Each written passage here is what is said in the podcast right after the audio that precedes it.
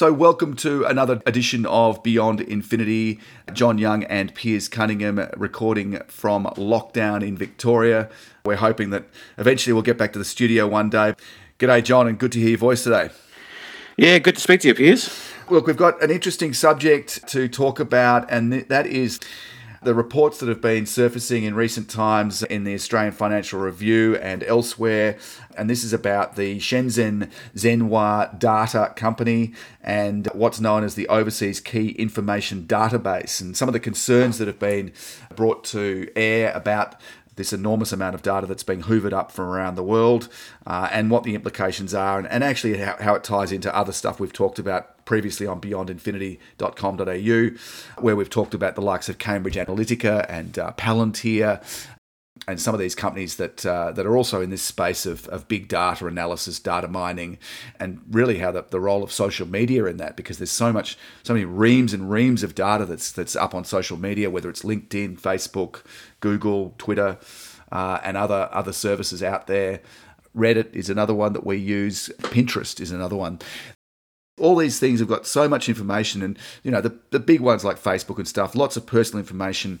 And if you're a, uh, an organization that that uh, has a client, for example, like the Chinese government, that is interested in influencing people overseas and spreading its uh, its influence around the world, whether it's through business, through its the Belt and Road uh, trade project, or just in gaining uh, insights to military intelligence and capabilities then social media and, and putting that joining the dots and uh, feeding that into uh, you know big data databases is a, is a very useful source. It remains a very useful source of um, of information, and that's really what's being suggested about the Shenzhen Zhenhua data company I don't think it's a surprise, though, is it? Like we we have talked about this, you know, many times in the show over the years mm. about not you know not just China taking data, but all countries uh, somehow capturing data and storing it. It just happens to be that this particular uh, data leak has been exposed, and Australians are on that particular list. Yeah, that's right, and it does have some similarities because back in you know the days of Snowden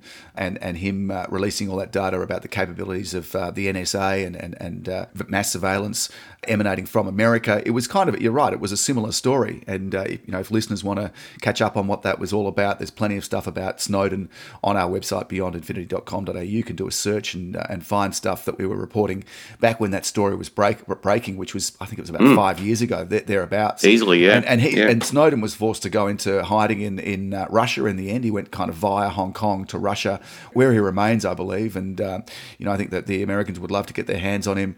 He was a former former employee, a, a contractor to the CIA. I think. I think he was based in Hawaii. Anyway, he managed to slip out of, of that of a facility there with some some USB sticks in his pocket, and the rest is history. So it, it does have similarities. I guess the difference is from an Australian point of view, and from the, the West's point of view, despite things changing a lot in the last five years uh, politically and uh, in America with the uh, the Trump presidency, from the West's point of view, I suppose this is in a way of more concern because it's China that we're talking about rather than supposedly an ally in the form of uh, of uh, the NSA and, and America's intelligence gathering capabilities. Um, mm the story of, of where it leaked from and stuff is very intriguing, as was the story of Snowden and how that all happened. In fact, there's a movie I think that's been made about it called Snowden, uh, which kind of you know fictionalizes you know how he got the data out of out of the facility in, in Hawaii. But not too much is known at this stage exactly about how this database found its way into the hands of a guy by the name of Robert Potter, kind of a pretty smart, switched on guy, very savvy cybersecurity expert who has a, an Australian company called Internet 2.0. And that company provides services to different governments around the world, including the Australian and American governments, uh, and an American independent US researcher, Chris Balding. Now, they provided an incomplete copy of the underlying database that feeds into the OKD, OKDB, which stands for the Overseas Key Information Database, which is this uh, list of foreign political, military, and business figures, like people, uh, countries' infrastructure and military deployments, and public opinion analysis, and using social media and other sources, LinkedIn, media, news reports, the works, whatever they can get their hands on. But a, a lot of it, of that, okay, IDB, I should say, the Overseas Key Information Database, is is basically skimmed from publicly available information. But as we know, with big data, you know, depending on what you can do with it, you know, your your sort of back end capability of matching things up, of using AI, of mining that data and and um, harvesting useful military intelligence and, and political intelligence from it. That's the key, you know. So so anyone can kind of get a lot of there's a lot of public data there there through social media in particular, but actually harnessing it and and uh, making it useful is is the specialist skill which it suggests which which is was what Cambridge Analytica was focusing on years ago with the campaigns for the US because they took the profiles of social media followers you know Twitter and Facebook and they uh, they learnt about their types of leanings and it was more for those that are on the edge or maybe some extremist views and were able to then put those those messages which amped up their feelings or the rhetoric in front of their face through targeted uh, advertising, which then got them to share it and therefore uh, spread that message with ease. So we don't know if that's exactly what's happening here, but that's where the opportunity lies as yes. well, with political interference, um, you know, overthrowing governments or swaying public opinion. Uh, but there's also probably a lot more nefarious type activities going on in the background as well to maybe uh, you know, whether it be sell you something or steal something from you, like identity, etc. There is so much that, that could be potentially going on here. Yeah. We don't know for sure exactly how this is being used. So this was leaked, this this incomplete copy of the underlying database that feeds into OKIDB. About 10% um, uh, was released by Potter and Balding to several news organisations around the world, including the Washington Post and the Australian Financial Review, which is where that, that story, one of the big front page stories, appeared. The company has been accused of spreading disinformation and promoting conflict. Well, part of what they do is to make those linkages between people and work out how social networks actually are interwoven, which can be useful useful to know. Social media, as I said, is a very important tool.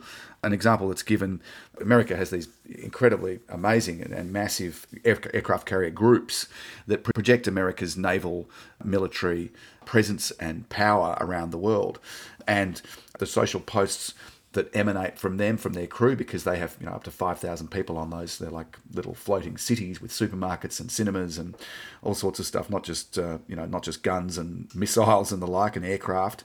Part of the, the activities of this Shenzhen Zhenhua Data company is to actually monitor those social posts and, and and put them together and say, okay, well this is what's emanating from that particular carrier group that's in that location. That combined with other data um, can be useful to to China to China's mil- mm. military, mm. and one of the key customers of the OKIDB is apparently the Chinese military.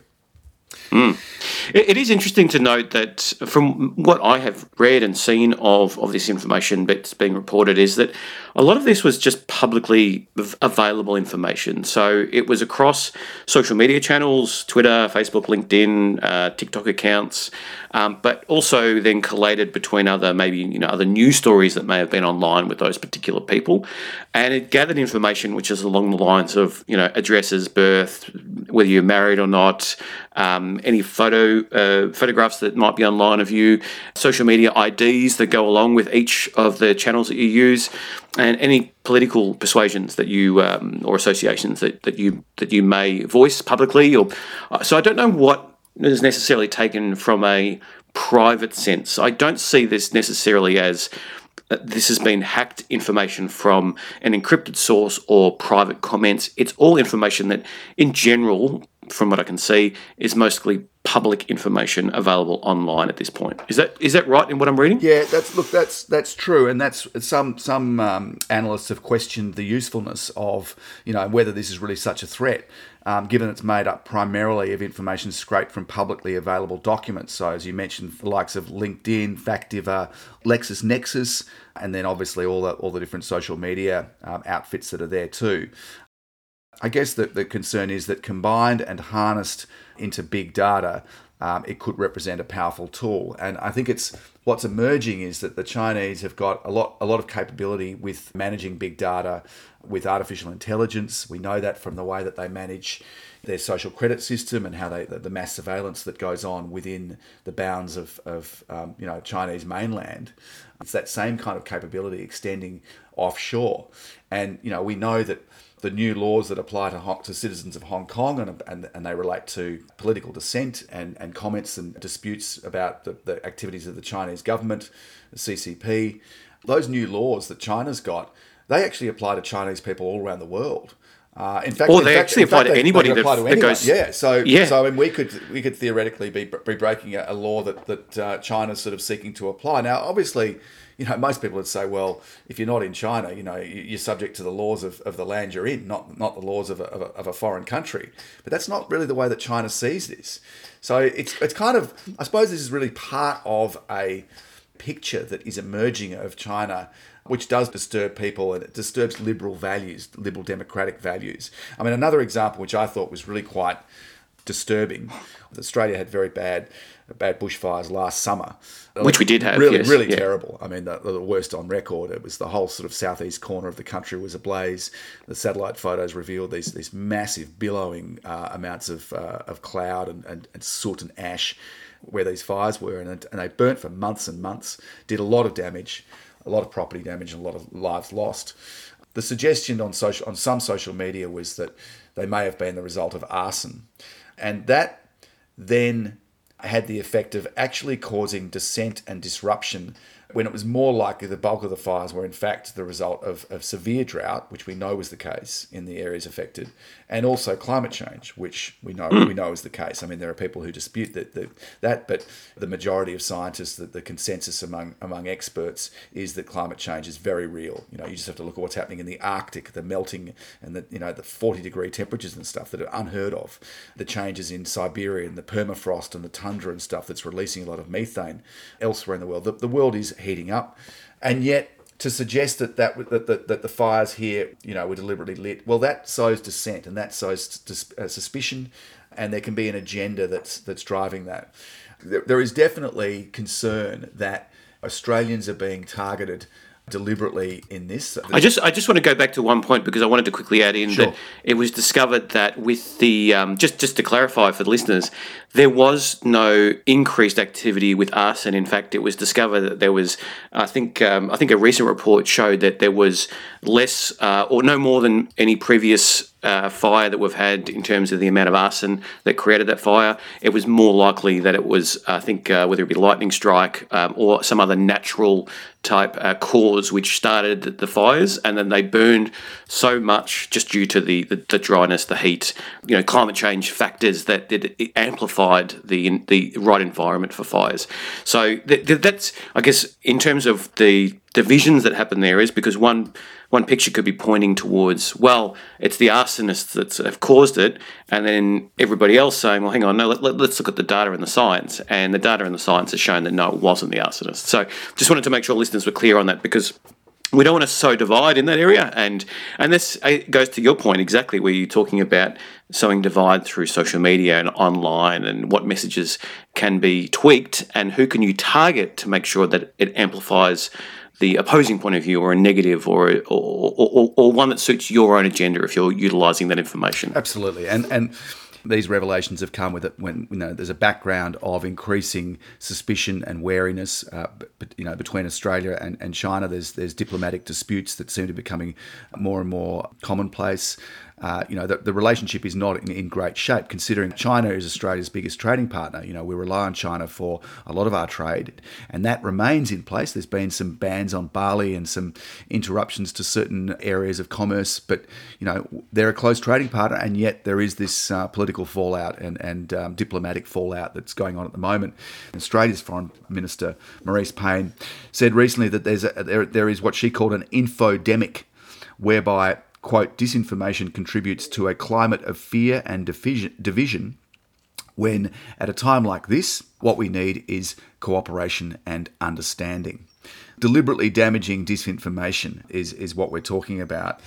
And also targeting companies, for example, in Australia, there's been suggestions that uh, companies that are working on candidate vaccines for COVID 19 um, are being targeted by overseas actors, including China, to try to steal that information to, uh, to give them a, a head start in getting that you know that elusive vaccine. And obviously there there are big stakes involved in, in that particular pursuit of a vaccine. You know, whichever country gets it first is, is going to be in a powerful position.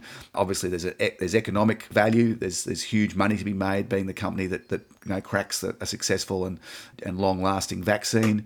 But you know, there's lots of question marks that remain about that. And we, let's face it, we're probably going to be waiting for quite a while before we we actually do get a vaccine that works. Um, mm. So so that's another area of tension that's out there around the world. It's not just the Chinese. I think I think in security services from all countries are looking around at, at what, what's happening elsewhere in the world. Just some examples of, of individuals that have been focused on. So, what's been revealed of this OKIDB database is that prominent business people and uh, political people have been targeted through this. David Ma is the MD of Kepler Analytics. He's on the list of people who've been focused on. Uh, Brandon Munro, CEO of Bannerman Resources, co chairs uh, the World Nuclear Association group, which forecasts uranium demand to 2040.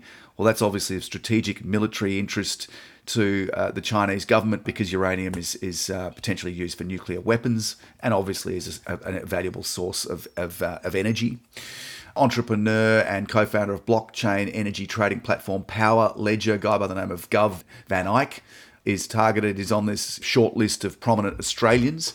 Uh, and there are plenty of people overseas also who are being watched closely, have been revealed to be of interest to this database. Raydon Gates, former commander of the Royal Australian Navy, a former boss of Lockheed Martin in Australia. Jennifer Westacott, the database notes her comments that we have to stand up to get up but we won't be political. So that's that's actually delving into Australia's politics and the GetUp group, mm. which is a kind of an anti-conservative lobby group within Australia.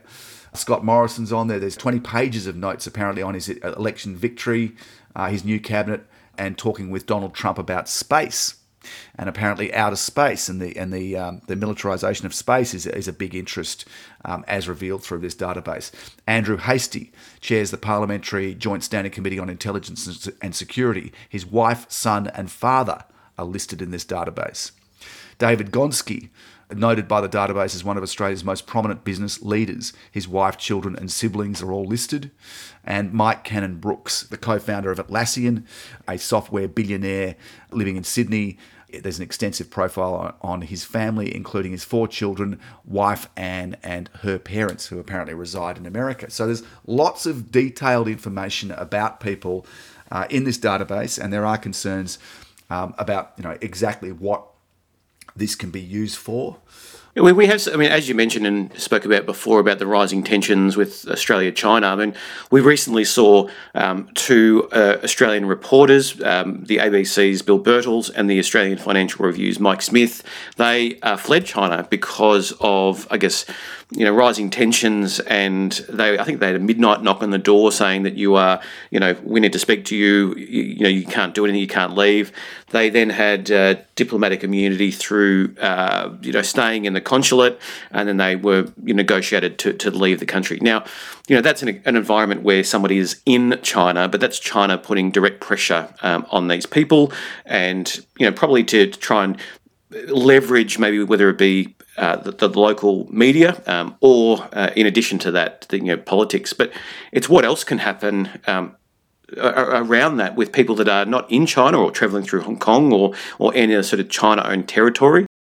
You know what happens online? What, what kind of surreptitious activity is potentially uh, happening, uh, has happened, or potentially could happen? Um, you know, through some sort of online channel or persuasive effort to um, maybe to negate something that somebody has done. If someone, if one of these people that you've just listed out there came out with a strong public opinion, would China potentially go out and uh, expose certain information about that individual to people that have a different point of view and get them, you know, much like the Cambridge Analytica type thing. So this is, you know, it's on steroids, this Cambridge Analytica type uh, method that China has probably noticed, seen, and thought, well, we can do that. That's pretty easy. We can just gather this information, collate it, and then see, um, you know, when it's appropriate, we can we can target these people and utilize this information. The database has also got a lot of information about uh, import export between Australia and China so it's not just tracking people, it's also tracking the movement of goods, which might be of interest to China's intelligence services. and they can use that as leverage because if they Yeah, if an- they see that if it, it, you know a particular trade deal is not working for them, Mm. well, why not try to leverage that deal, expose as they may call it, um, but you know utilize uh, it might be corporate espionage and essentially in a in, in a way to to try and leverage that for a better deal or more security. Essentially bend us over because we've got no recourse. You know we need china. China needs us. Some more examples of what's been revealed in this database from Shenzhen Zhenhua data. It's called the Overseas Key Information Database. It's only been partially revealed, but um, apparently also shows Zhenhua spied on the CSIRO's transformational bioinformatics team, which is researching artificial intelligence and uh, genomics in medicine. An AI researcher at Australian National University has also been profiled by the Chinese firm, and Zhenhua has also documented the CSIRO's work in the search for missing Malaysian Airlines flight MH370 and exploration of Mars. It's sort of a very holistic view of the world that that China is, is mm. looking for and, and seems to be gathering. But as we said earlier, you know, it is about how how well and how successfully and how effective they are at, at combining that data and making it usable and, and being able to deliver products from it. But we do know that that's possible. We know we know that China is is pretty advanced as far as using artificial intelligence is concerned and mining big data. So I think there are some legitimate concerns here. Obviously, it, it does come at a time of, of heightened security fears about about China's projecting its uh, its influence around the world, its its military activities in the South China Sea, and, and also its peddling of influence. Within Australia, there's, there's been Chinese diplomats accused of spying, journalists accused of acting for China's interests here. You mentioned the two Australians who were expelled, journalists from China recently, who left under threat of being detained if they remained in China. There's suspicion about, about influence, even influence, not just extending into business, but, but into uh, universities and even government. There are concerns about China's influence within the New South Wales Labor Party. It's kind of a story that's that's continuing on, but this particular database that was released from the Shenzhen Zhenhua data, uh, the OKIDB, is uh, the latest. Probably won't be the last thing that we we hear that uh, China's up to. And certainly is something that's exercising the minds of intelligence chiefs around the world, not just in Australia. Thanks for listening. We'd love you to review us on iTunes. It's a great way to let others know if you've liked our podcast. And don't forget to follow us on social media Beyond Infinity RPPFM on Facebook or Infinity RPP on Twitter.